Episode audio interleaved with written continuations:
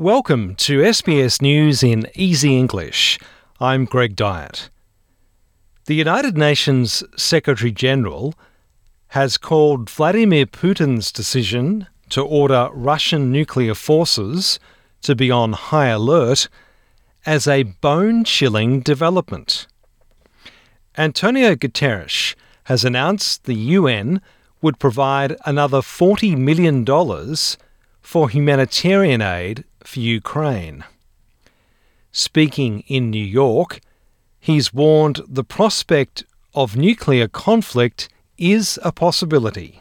Raising the alert of Russian nuclear forces is a bone chilling development. The prospect of nuclear conflict, once unthinkable, is now back within the realm of possibility.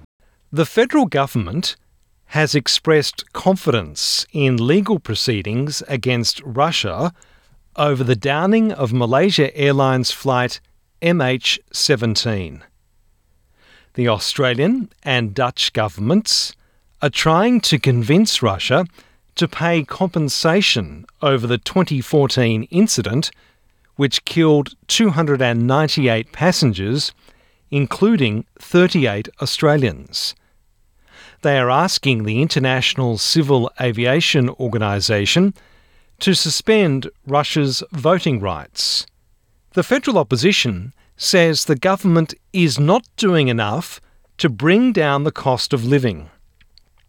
There is speculation the government might reduce a tax on the price of petrol. But Prime Minister Scott Morrison says any decision to cut the tax on fuel won't be announced until the federal budget on March 29th. Opposition Treasury spokesman Jim Chalmers says the government has done a poor job before the recent rise in the cost of petrol. Well, there's a range of things that you can do uh, to ease the cost of living pressures on Australian families. Uh, I've already identified getting power bills down, making childcare cheaper, getting real wages growing again. In golf, Australian Cameron Smith has achieved the biggest victory of his career, winning the Players' Championship in Florida.